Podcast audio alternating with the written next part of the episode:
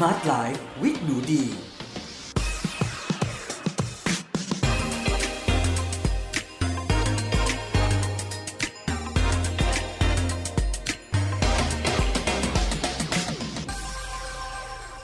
วัสดีค่ะ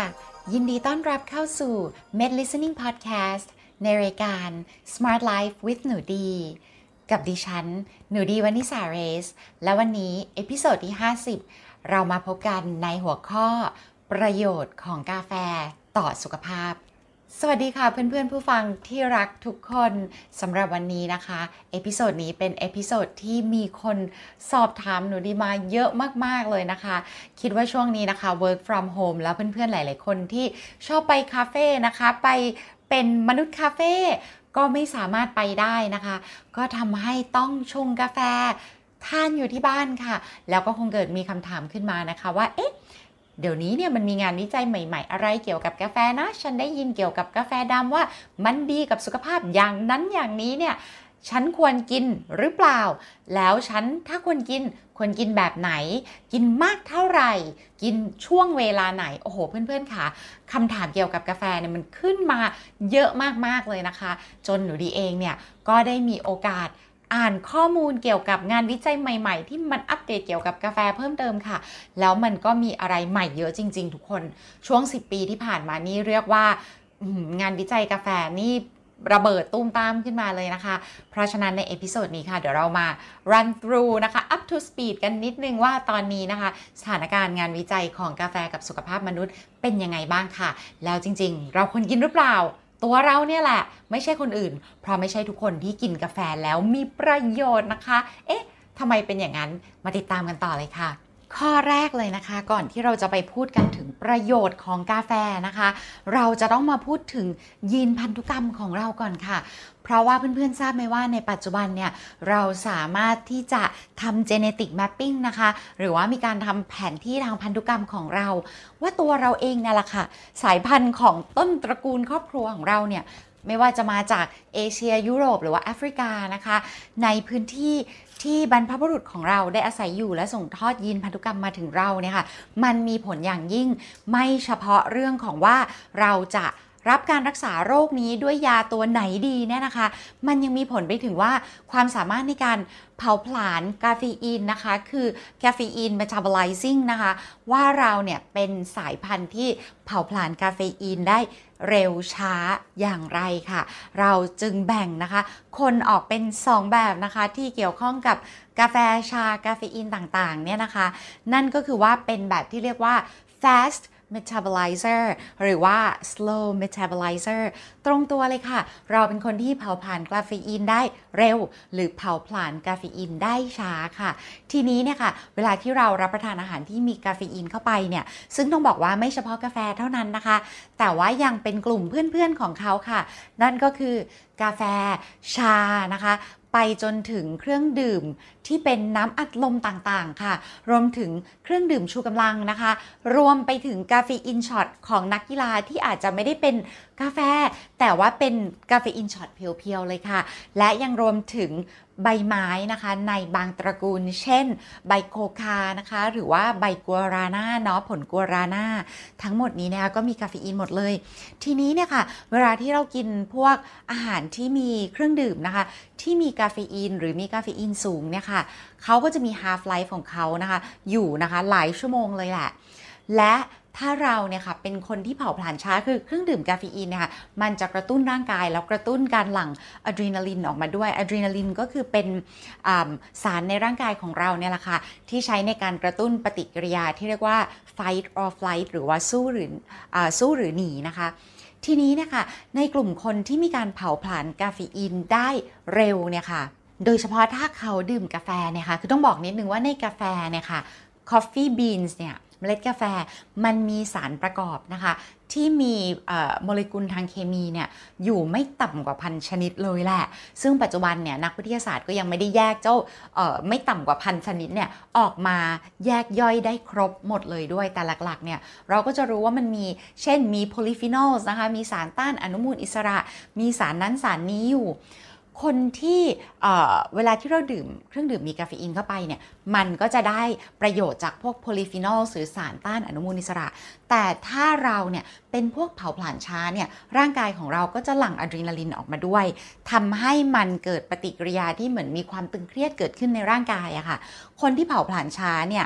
ก็เลยจะได้รับโทษจากกาเฟอีนนะคะเพราะว่าจะ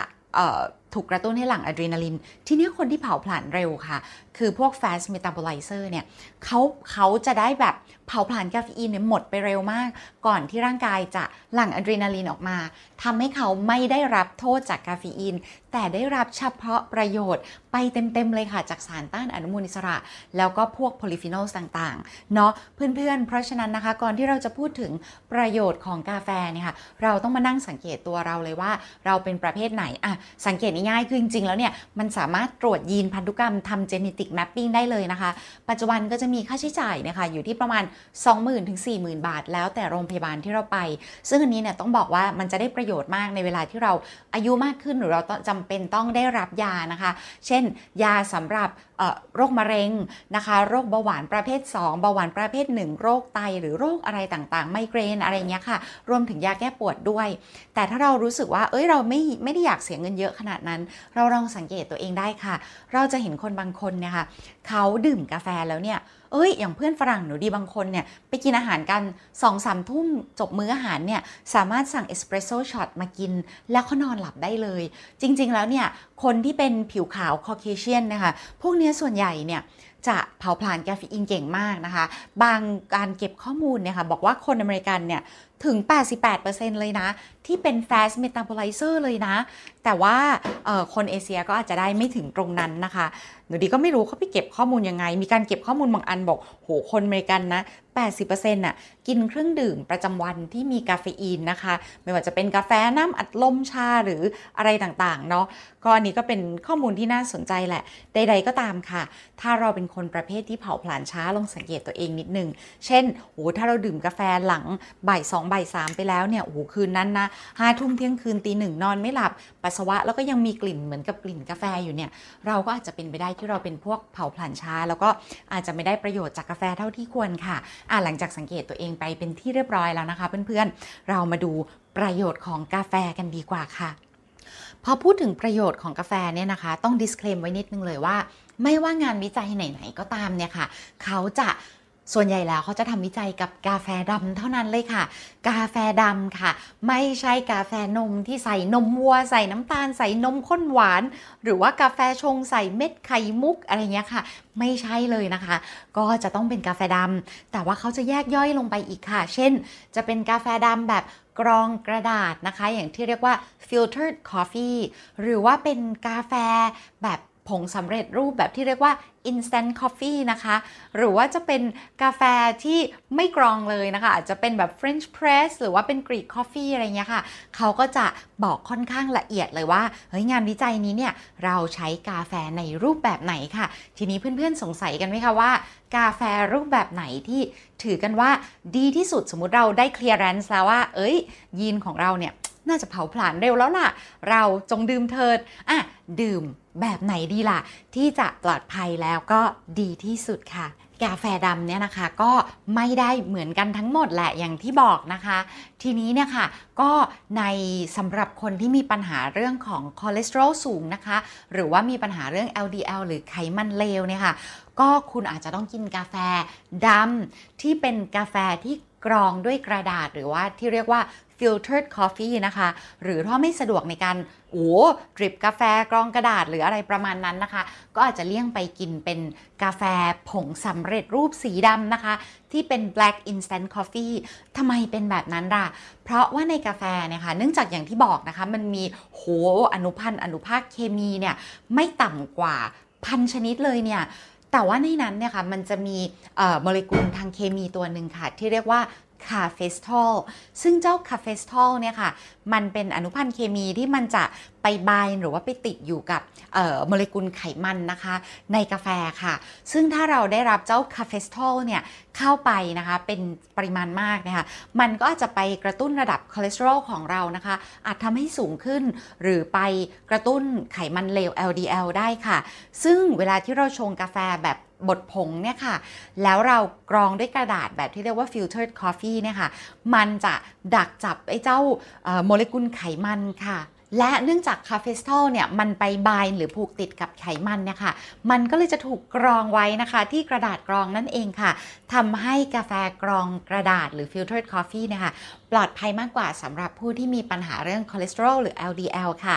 ส่วนเจ้ากาแฟผงสำเร็จรูปหรือว่า instant coffee เนี่ยค่ะ ก็แทบไม่เหลือ cafestol เลยค่ะ เพราะว่ามันมีการแบบว่ากระบวนการในทำกาแฟผงเนาะก็อันนี้ก็เป็นหนึ่งไอเดียนะคะสำหรับเพื่อนๆที่มีปัญหาเรื่องของคอเลสเตอรอลค่ะ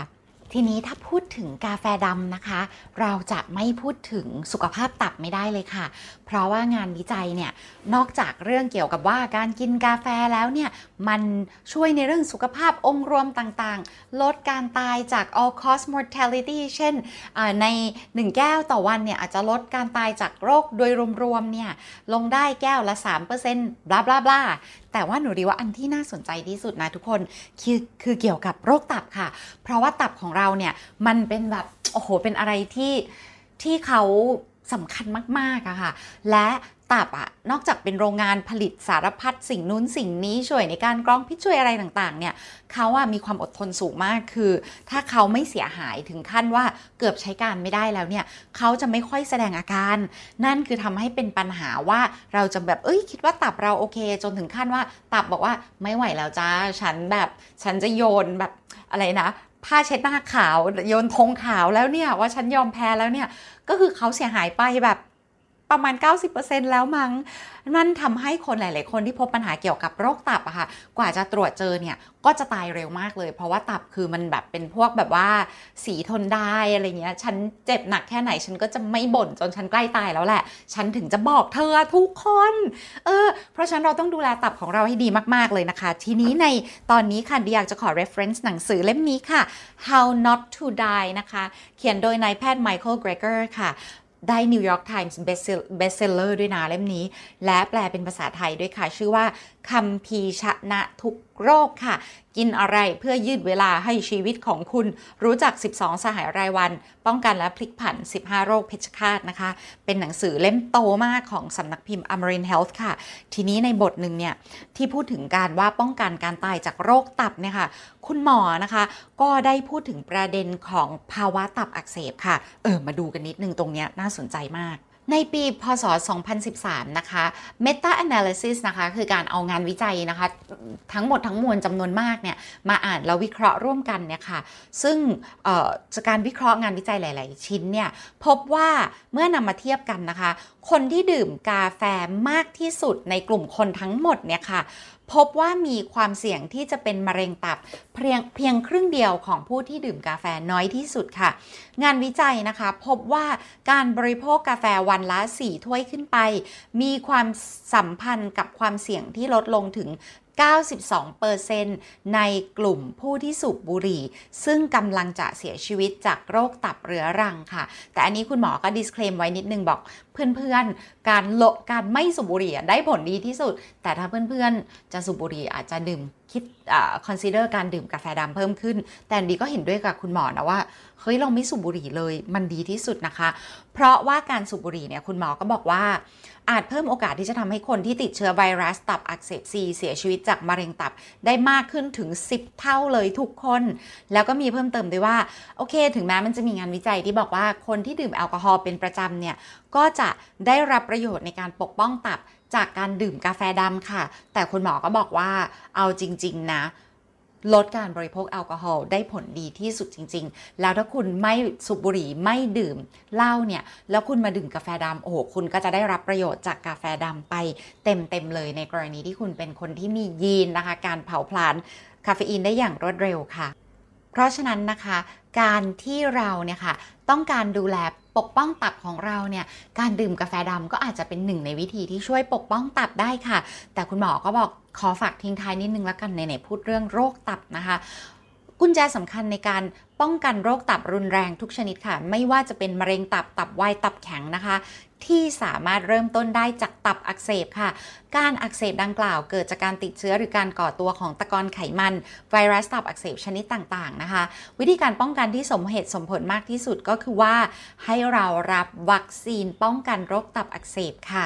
แล้วก็มีเพศสัมพันธ์ที่ปลอดภัยนะเพื่อนๆ แล้วก็ไม่บริโภคแอลกอฮอล์นะคะ ลดแคลอรี่ที่ล้นเกินค่ะ ระมัดระวังเรื่องคอเลสเตอรอลล้นเกินนะคะ ไขมันอิ่มตัวและการบริโภคน้ำตาลมากจนเกินไปค่ะ สุดท้ายนี้นะคะเดียอยากจะ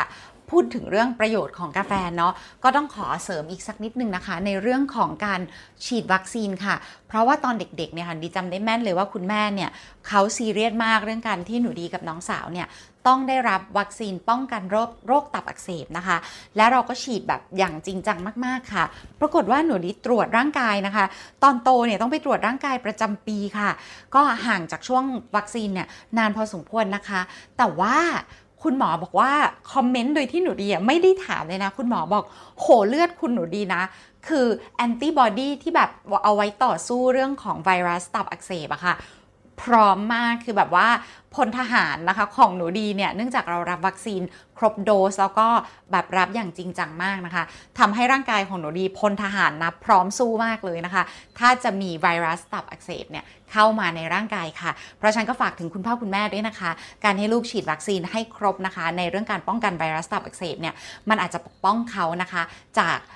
โรคตับ ต่างๆนะคะ ในอนาคตได้เลยเนาะก็ปกป้องการตายได้ดีทีเดียวค่ะ ฝากไว้สำหรับเพื่อนๆด้วยนะคะ แล้วก็สำหรับ episode หน้านะคะ episode ที่ 51 มาติดตามค่ะว่า ดื่มชาแบบไหนได้ประโยชน์สูงที่สุดนะคะ ในเรื่องของการต้านอนุมูลอิสระ และขอมีการ sneak peek นิดนึงคือบอกเลยว่าชาที่จะแชร์เนี่ยมีประโยชน์สูงกว่าชาเขียวอีกในเรื่องการต้านอนุมูลอิสระค่ะ พลาดไม่ได้เลยนะ episode หน้า 51 รอติดตามค่ะแล้วสำหรับ episode นี้ลาไปแล้วค่ะสวัสดีค่ะ ขอให้ทุกคนสุขภาพแข็งแรง